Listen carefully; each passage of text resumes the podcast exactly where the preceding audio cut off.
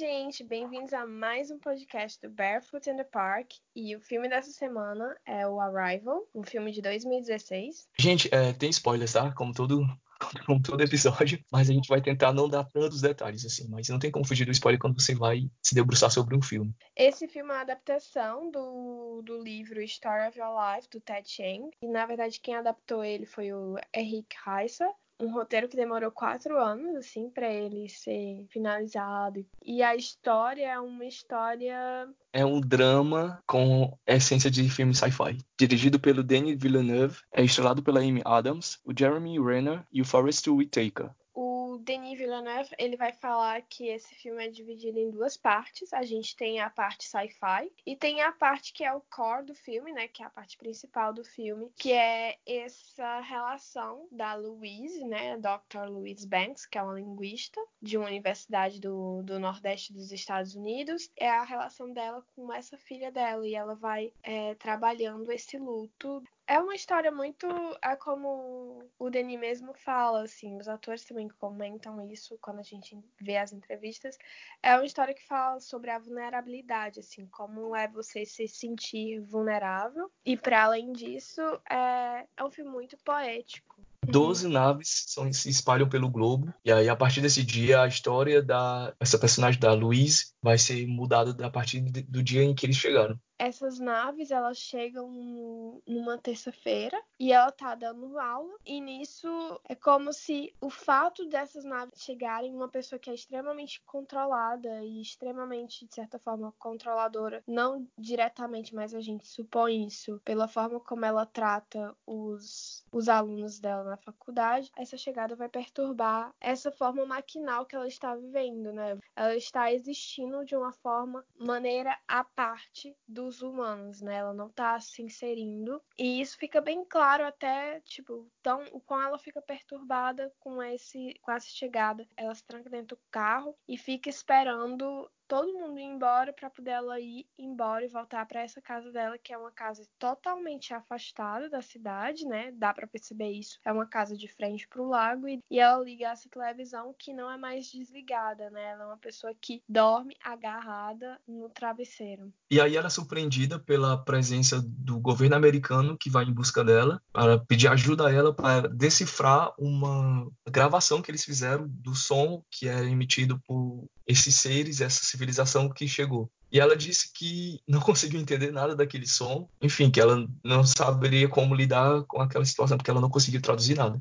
E aí uma coisa curiosa que a, Amy Adams falou que quando ela recebeu a personagem, o script, e ela foi ler sobre a Luísa e ela foi atrás de saber o que é ser uma linguista e ela teve algumas surpresas, como na cabeça dela ela entendia que um pesquisador de linguística certamente seria uma pessoa que dominaria vários idiomas. Isso não é verdade. E você pode ter o domínio da linguística de maneiras diferentes. Você pode usar a linguística para ensinar idiomas diferentes ou para fazer pesquisa, tradução, enfim. E aí, no caso da personagem Luiz, ela usa a, lingu a linguística como uma ferramenta para ela entender as culturas de, das civilizações diferentes. Que é esse o, o grande diferencial da personagem. É, é como ela vai usar esse domínio dela técnico, mas com essa abordagem vai tentar ter esse diálogo direto com essa civilização que acabou de chegar na Terra. Sim, e essa civilização ela chegou não só nesse lugar, é um filme totalmente diferente de todos os outros que você vai ver dos Estados Unidos, todos os outros filmes americanos sobre,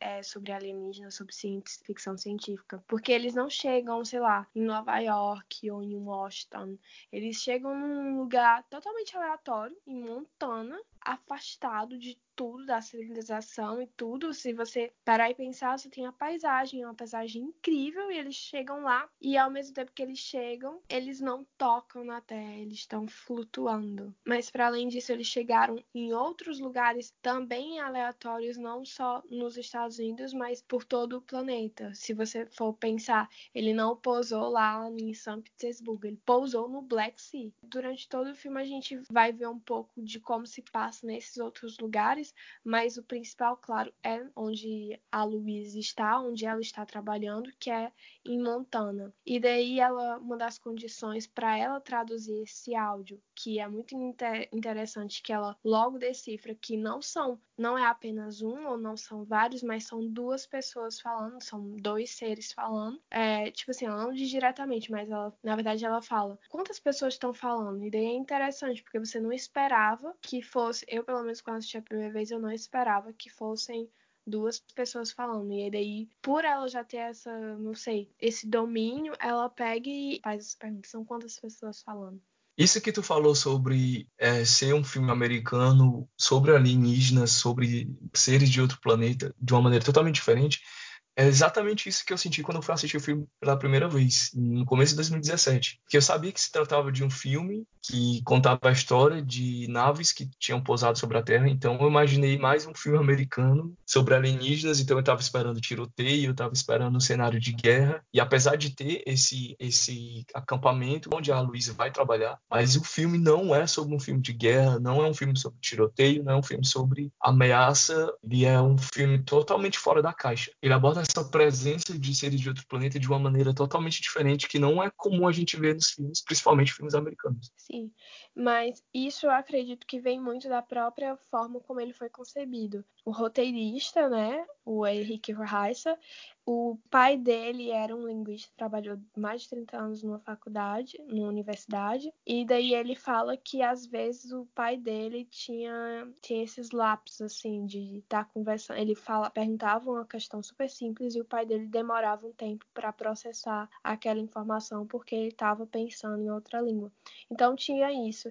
E daí uma coisa que o Henrique fala é que ele queria realmente que esse filme tivesse essa, essa camada sobre a linguística mas que também trouxesse isso da forma é, desse, desses seres que chegam, né, dessa civilização estrangeira que chega aqui na Terra, mas que isso não se transformasse como o que a gente vê em todos os outros filmes. Ele queria que isso fosse de uma forma mais humana, mas que trabalhasse a relação da humanidade com a língua. E para além disso, é um filme americano, sim, mas o diretor é um canadense, é o Denis Villeneuve, e daí o Denis ele fala que ele sonhava em fazer é, um sci-fi desde que ele tinha 10 anos. E daí, quando ele estava fazendo Prisoners, ele foi convidado é, os produtores chegaram com esse livro, pedindo para ele adaptar o Story of Your Life. E daí ele estava trabalhando Prisoners, ele disse que não tinha tempo, e para além de não ter tempo, ele não sabia como decifrar, como transformar esse, esse livro que fala sobre esse processo linguístico, ele não sabia como adaptar ele. E daí, anos, é, meses depois, eles entraram em contato com ele, já com o roteiro, e ele se apaixonou pelo roteiro e ficou impressionado com esse roteiro e decidiu gravar. Então, por mais que tenha essa coisa da produção ser americana, de ser um filme todos todo com, com atores americanos, mas quem está por trás, quem vai construir a parte técnica, é muito de estrangeiros que acabam trazendo esse outro olhar. Sim.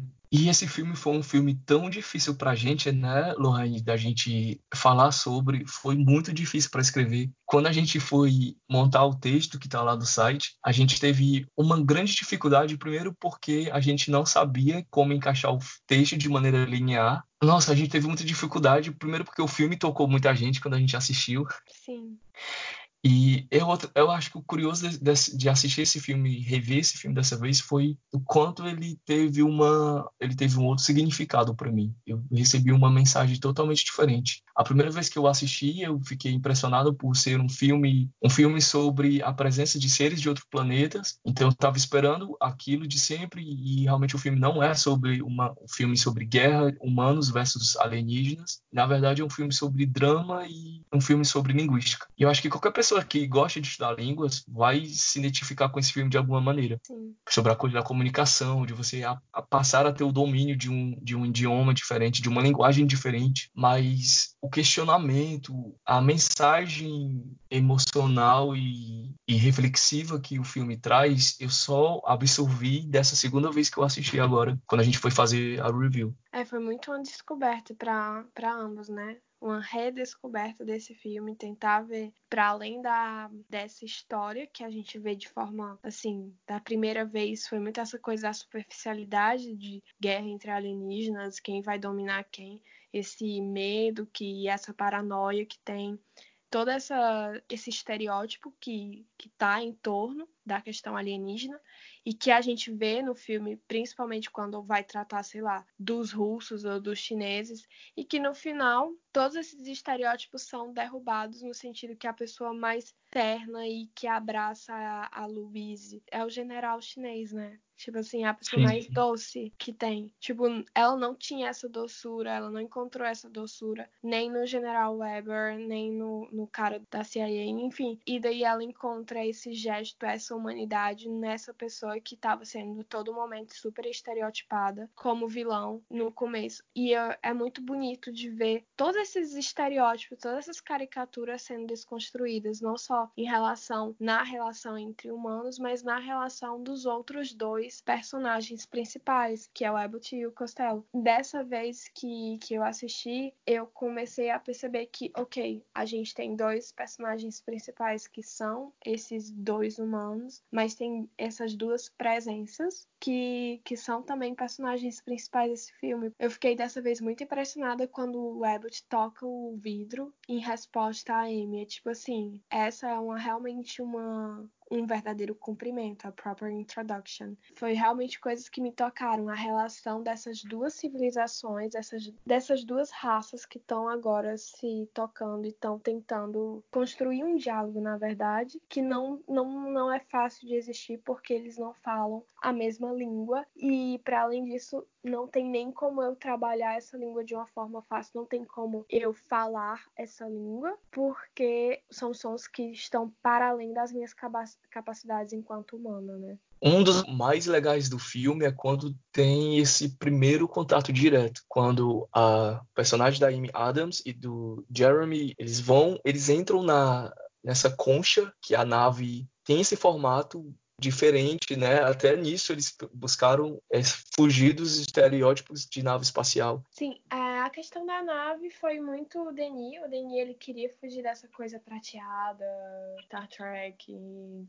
é, e daí ele, ele disse que queria pensar em outros materiais. Ele queria que os materiais daquela nave não fossem presentes na Terra. E daí ele disse que queria que ela fosse de uma forma também estranha pra gente, no sentido que fosse realmente um corpo celestial. E daí ele pensa realmente ela como primeiramente como uma pedra, uma pedra simples, se você for pensar naquela parte que ele vira, né, a nave, é, e daí realmente parece uma pedra. E para além disso, tem também a questão de tipo o formato, né, o formato desse asteroide que é como uma pedra, a matéria dela que também é estranha, que é numa cor que não é uma cor usual para uma nave, mas e daí ele diz que é ela não toca no chão. E daí o Denis ele vai falar que ele pensou nisso como uma forma, tá, a gente andou anos-luz para chegar aqui, mas os humanos eles também têm que fazer um esforço, que é para subir, para chegar a gente. A gente tá fazendo um esforço, mas vocês também têm que fazer um esforço. E daí nada é dado, assim, tudo é trabalhado dos dois lados. É muito o non-zero sum game. Sim, que é falado no filme mais tarde. Então, eles têm esse primeiro contato direto, a Louise tenta dialogar com eles de alguma maneira, e aí aparece, são os, os dois seres que aparecem, a gente vê que existem dois deles dentro dessa, dessa concha. Na, mas, na verdade, esse primeiro tentativa de contato ela não é tão produtiva, porque existe toda uma limitação, ela não sabe que tipo de técnica usar. Por não ter sido tão produtiva, o, o coronel Weber ele diz para ela que ela, ela precisa colher a, a resposta essencial, que é qual é o propósito deles na Terra.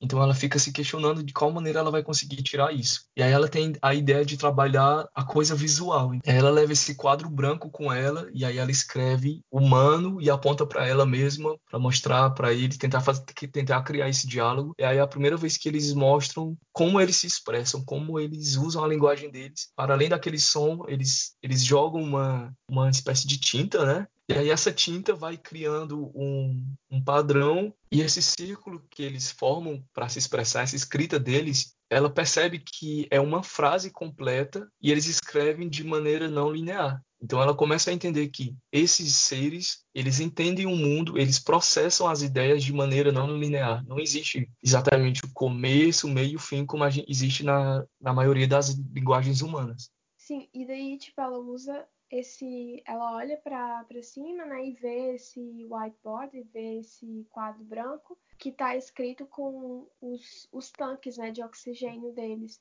E daí ela tem essa ideia de utilizar esse quadro para poder tentar se comunicar com ele, porque ela começa a ter noção que, que não é possível ela produzir os mesmos sons que ele, porque, enfim, ela nunca escutou eles, não tem essa capacidade, são sons não humanos, é outra raça. E daí, nesse segundo momento, a Louise, ela começa a se tocar que para ela conseguir ter esse contato com eles, abordar eles, ela tem que sair da própria zona de conforto da shell dela, né, da conchinha dela da, dessa cápsula que ela entrou. Que ela tá a todo momento vendo a vida por esses por esses vidros, seja na casa dela, seja ali quando ela tá com, com um traje na roupa dela. Então ela precisa sair da zona de conforto, ela precisa se expor para o mundo para poder conseguir decifrar é, e traduzir o que eles querem, né? O que, qual, por que que eles estão ali? E ela toca essa parede e daí a gente tem o primeiro contato de fato deles e daí a gente tem a resposta para essa palavra human. A partir desse momento ela tem essa interação mais direta com eles, eles conseguem responder aos estímulos dela. E eles têm essa aparência totalmente diferente do que a gente está acostumado a ver de alienígenas. Eles parecem mais animais grandes. E eles têm esses sete tentáculos que parecem tentáculos de polvo, que é através desses tentáculos que eles soltam essa tinta que forma a escrita deles. E a Louise ela não quer chamá-los de alienígenas. O Ian, que é esse físico que está trabalhando com ela, ele os, os batiza como Abbott e Costello. E aí ela gosta da ideia de chamá-los assim. A partir desse momento do filme é assim que eles vão ser chamados. E, de, e depois que ela tem esse primeiro contato com o Abbott, que ela toca o, a parede de vidro e ele também toca com ela e que ela entende o que é que aquela que aquele sinal que ele vai fazer, que aquele desenho que ele vai fazer é human, né, que é humano, e dela tem a primeiro flash é, dessa criança que tá sentada na grama, né? E ela não entende aquilo. É um filme sobre comunicação, assim, para além de ser sobre a linguística, né, a questão das relações linguísticas, não sei nem se seria esse o termo apropriado, mas para além dessa questão da língua, da linguagem, tem a questão da própria comunicação, do ruído na comunicação, né? Por conta da palavra weapon.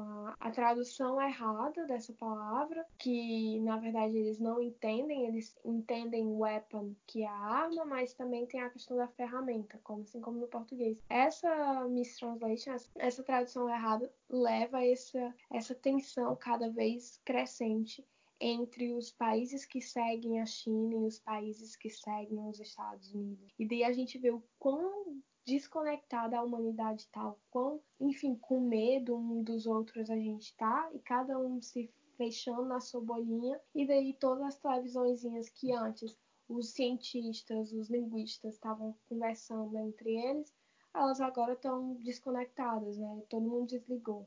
É, a Louise, ela entende, ela sente que ela entende que eles não vieram com uma má intenção contra a humanidade. E aí ela entende que esse é o momento de trabalhar juntos. Ela fala sobre sobre a necessidade de trabalhar, de trabalhar em coletivo. Então ela busca, ela vai atrás de ter esse contato direto com eles novamente para tentar entender o que eles estão querendo dizer com essa palavra weapon. E aí quando ela vai, ela chega perto da, da concha deles, da nave, eles soltam uma, uma partícula da nave que a abduz, né? E a leva para dentro sozinha dessa vez. E quando ela chega lá, ela entra num espaço, numa espécie de slow motion. O tempo começa a, a, a se mover de uma maneira diferente. E é quando um dos seres chegam para ela, esse ser que eles tinham colocado o nome de Costello e ela pergunta para ele cadê o Abbott, ele explica que o Abbott está num processo de morte e que ela tem agora essa arma que ela diz que não entende o que eles querem dizer com isso. Ele diz que essa arma agora ela, ela a tem. E também ela se pergunta a ele que que memórias são essas? Quem, quem é essa menina que ela tá vendo o tempo todo, vindo esses flashes na cabeça dela desde que ela começou a ter esse diálogo com eles? E aí ele diz para ela que ela está vendo o futuro. Nossa, esse momento é um dos grandes momentos do filme. Que aí a gente entende que aquelas imagens do começo do filme, dessa mãe em luto com essa criança, na verdade aquilo é o futuro da Louise. Sim. E daí, durante todo o filme, vem esses flashes, vem e voltam esse, vários desses flashes, todas essas questões que vão sendo trazidas aos poucos e essa adaptação, porque a cada momento que a Louise viaja e ela sente esse choque, tem esse delay da adaptação até no momento que ela chega a controlar e ela percebe que ela pode mudar esse futuro. Ela fica consciente disso. Quando, por exemplo, acho que o momento que ela se dá conta bem disso é quando o Ian explica para as pessoas da CIA do No Zero Sum Game. E é no mesmo momento que a filha dela pergunta se existe uma palavra técnica, formal, científica para um win-win, um ganha-ganha, né? E daí ela vai é. do No Zero Sum Game. E daí é o primeiro momento que ela se toca que esse futuro que tá para acontecer e tudo, que ela consegue, ela, ela pode abraçar ele, mas ela também pode mudar ele de alguma forma. No Zero Sum Game é essa estratégia de troca, diferentemente do Zero Sum Game, em que duas partes interagem e que para uma parte ganhar, a outra precisa perder. No No Zero Sum Game, as duas partes saem ganhando de alguma forma. E aí, a partir do momento que a Louise entende que aqueles flashes que ela estava tendo, na verdade, é o futuro dela, são momentos que ainda vão acontecer, ela decide abraçar esse futuro. Apesar de que ela entende que ela não vai ter um final exatamente feliz, que ela vai enfrentar uma, uma dor, ela vai enfrentar um luto, mas ela, ela lembra esse futuro dela, esse, essa, tem essa memória de que ela teve muitos momentos felizes e teve uma troca de amor e um, um significado para a vida dela, que é esse amor que ela vai ter pela filha. Então ela aceita esse futuro, essa filha que ela tem é com o Ian, que é o, o físico que está trabalhando com ela, e aí ela encontra o Ian após ter esse último diálogo com o Costello e ela o abraça como se estivesse de fato abraçando seu futuro. E essa ideia de compreensão de mundo que vai para além da nossa capacidade humana de entender as coisas de maneira linear, como a gente entende o tempo, lembra muito a hipótese de Sapir-Whorf, que é uma das grandes bases que é usada para o livro que originou o filme, que é essa ideia de que a gente, os seres humanos, a partir do momento que ele tem o domínio de uma língua, ele vai passar a entender o mundo de maneira diferente. Essa hipótese ela tem essas duas vertentes, que seria a vertente mais a vertente mais forte, que diria que, que a partir do momento que você domina uma linguagem, isso vai determinar a maneira que você vai entender o mundo, que você vai compreender o mundo. E aí ela tem essa outra vertente, que é essa vertente mais branda, que diz que não, a linguagem não vai determinar como você entende o mundo, mas ela vai influenciar que é o caso que aconteceu com a Louise. Ela ter domínio sobre a linguagem dos hectapods, a linguagem desses seres que chegaram, e como eles entendem o mundo eles têm essa noção do que vai acontecer, eles entendem o tempo, eles têm essa visão do tempo do que vai acontecer. Ele diz a ela que em 3 mil anos eles vão precisar da ajuda da civilização humana, então essa era a missão deles, passar para, para os humanos essa capacidade de dominar essa língua que vai expandir a compreensão humana de tempo, e aí, após ela ter esse domínio da língua deles, ela começou a compreender o mundo de maneira diferente, ela começou a ver a vida de maneira não linear, ela pode ver o futuro dela. E é essa, é essa arma que eles tinham nos oferecer. O motivo deles estarem aqui na Terra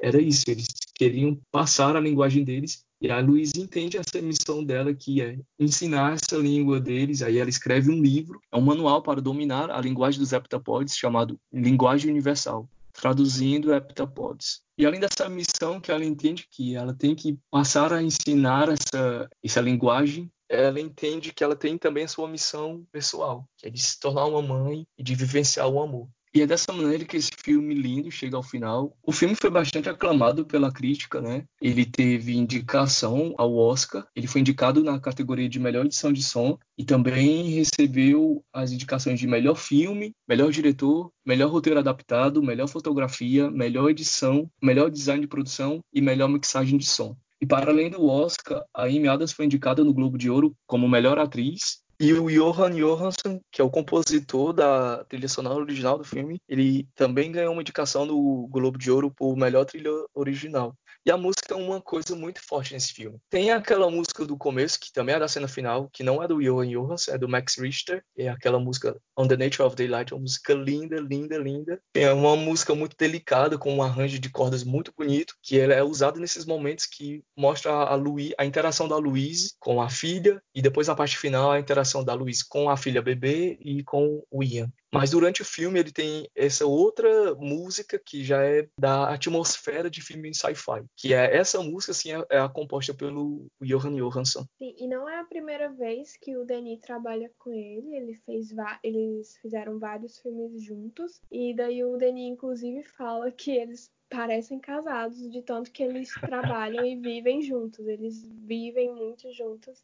E daí o Denis vai falar isso, é, vai brincar com isso. É, infelizmente o, o Johan foi encontrado morto no seu apartamento em 2018. Mas sabe uma coisa que também me uma coisa que me incomodou nessas todas essas indicações foi o fato da Amy Adams não ter levado uma indicação ao Oscar de melhor atriz. Foi muito injustiçado.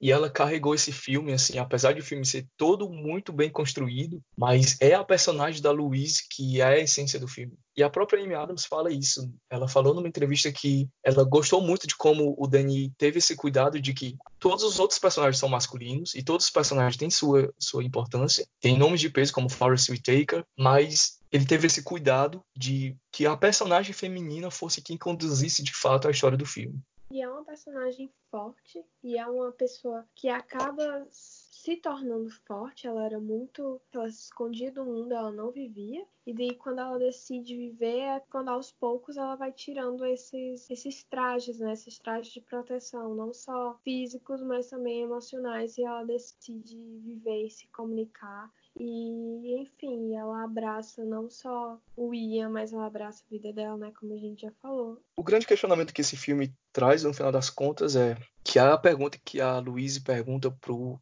Ian. Se você pudesse ver a sua vida do começo ao fim, você mudaria as coisas? Quando eu assisti, revi esse filme agora, eu também fiquei questionando isso. Se eu soubesse o meu futuro, se eu soubesse o que vai acontecer, eu mudaria, eu tentaria fugir disso?